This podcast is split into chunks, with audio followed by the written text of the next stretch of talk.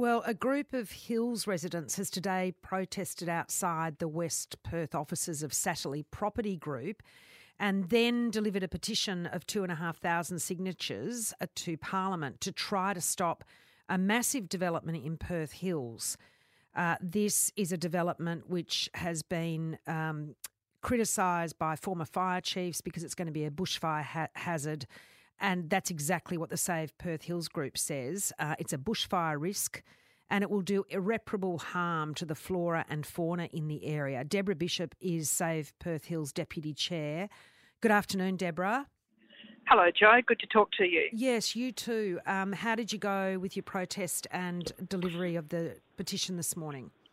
Oh, look, we've had a very busy morning. Uh, we had a very big group of us down at Satterley in Trude Street, West Perth, and uh, we had drummers and we had a lot of good noise. We had uh, about 40 people with banners and chanting to give Satterley the message that uh, they've, they've lodged this amended plan to try to get this thing over the line, despite 32 years of opposition and rejection.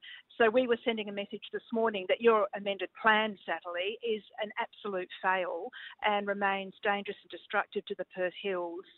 And uh, in fact, we had there were quite a few Satterley people out on the balconies of the building in Trude Street, uh, actually dancing and waving and giving us a thumbs up. So uh, it, in, it seemed to indicate that they were actually in agreement that this plan is totally inappropriate for the Perth Hills. And we then went up to, to Parliament House a few minutes just up the road to deliver a petition to the Greens MLC Brad Pettitt and Lorna Harper Labor MLC. And this petition actually calls on the state government to reverse its rejection of one of the key recommendations from the Wooroloo bushfire inquiry and that was that DFES should actually essentially have the final say on housing development approvals in extreme bushfire zones. So they should be the decision maker, we're saying. Um, at the moment, they're an opinion provider, uh, but we're saying they should, as the state's leading fire agency, emergency agency, they should be granted the power to decide whether developments like the North Stoneville proposal should or should not go ahead and end of story. Yeah, look, it's a it's it's a very controversial development, and it's this is this battle has been going on for some considerable time. Are you surprised that? Uh, the Satterley Group is continually allowed to put in another plan, another plan, another plan? Well, this, this is part of this uh, petition today, in fact, Joe, and it's a good point. I mean, for your listeners who haven't um, caught, caught up with us before, this, uh, this community opposition has been running for 32 years relentlessly. And the Planning Commission has actually formally rejected this plan as well mm. back in 2020. But yeah, there are uh, endless developer opportunities available. And this involved uh, Satterley actually spending t- more than two years in mediation with the State Administrative Tribunal.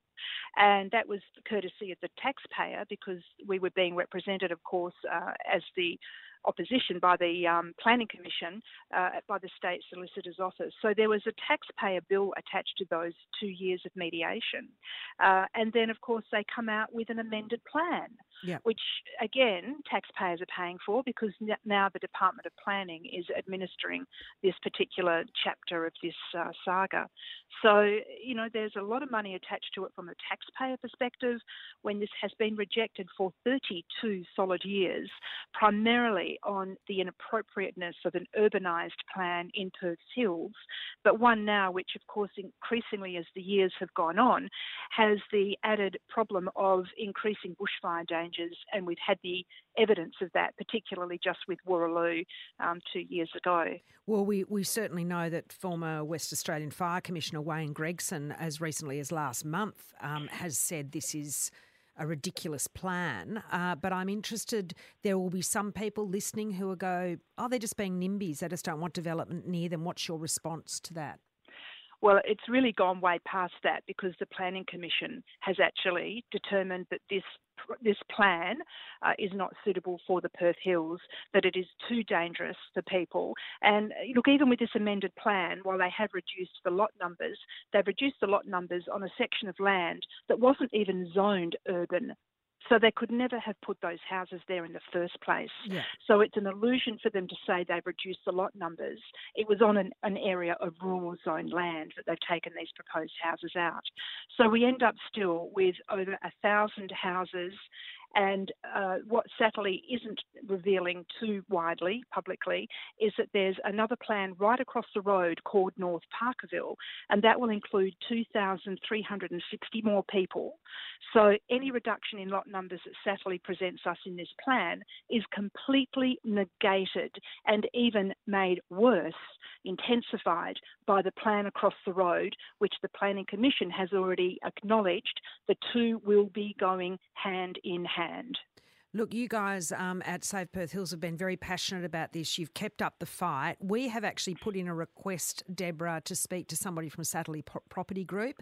We haven't heard back from them yet, um, but it'll be interesting to see whether or not they front up on the program later today. Well, good luck with that. We've been waiting to talk to them since 2019. Yeah. Uh, Deb, I really appreciate your time on afternoons and keep us posted as it develops, please. Thanks a lot, Joe. Appreciate the time. Uh, you can hear that Deborah Bishop, there, the Deputy Chair of Save Perth Hills, is very fired up. Um, this is something that has been ongoing for some considerable time.